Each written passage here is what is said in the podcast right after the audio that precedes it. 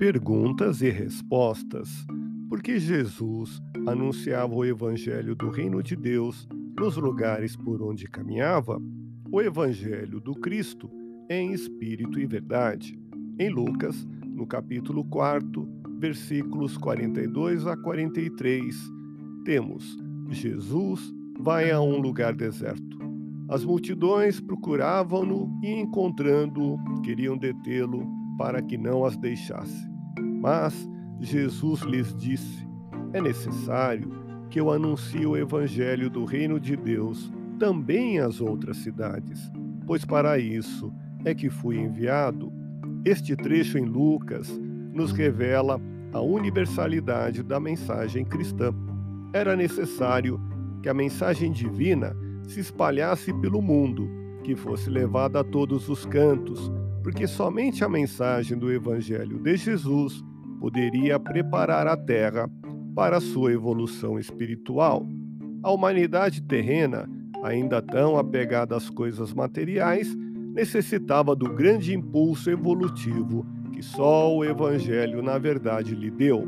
E nós sabemos que, historicamente, isso se confirmou desde que o Evangelho foi pregado e conseguiu realmente atingir numerosas cidades, países, espalhando-se pelo mundo.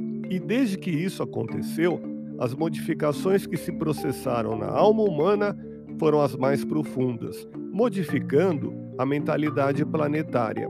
O Evangelho renovou o mundo, esta é a verdade. O cristianismo criou um novo modo de vida, uma nova concepção da vida, de Deus, do mundo, do ser humano. A influência do cristianismo na Terra é indiscutível a transformação do mundo se realizou na linha do pensamento cristão. Exemplo, temos na Índia.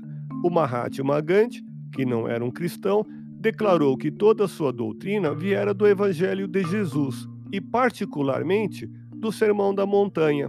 Portanto, a palavra de Jesus não poderia ficar circunscrita apenas a uma cidade, mas tinha que ser levada para outros povos, para o mundo inteiro. Lembremos a figura do apóstolo Paulo, o grande divulgador do cristianismo, além das fronteiras da Palestina. O podcast Espiritismo rompe as fronteiras do Brasil, sendo ouvido em muitos países, tendo um significado muito especial em um ciclo de divulgação da doutrina espírita e do Evangelho de Jesus.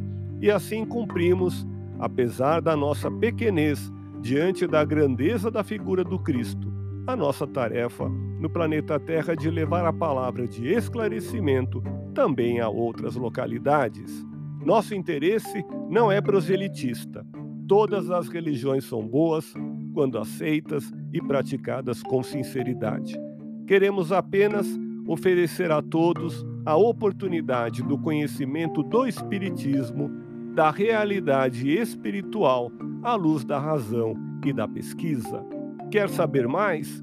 Ouça podcast Espiritismo. Agradeço sua audiência, fique na paz do Cristo e até o próximo episódio.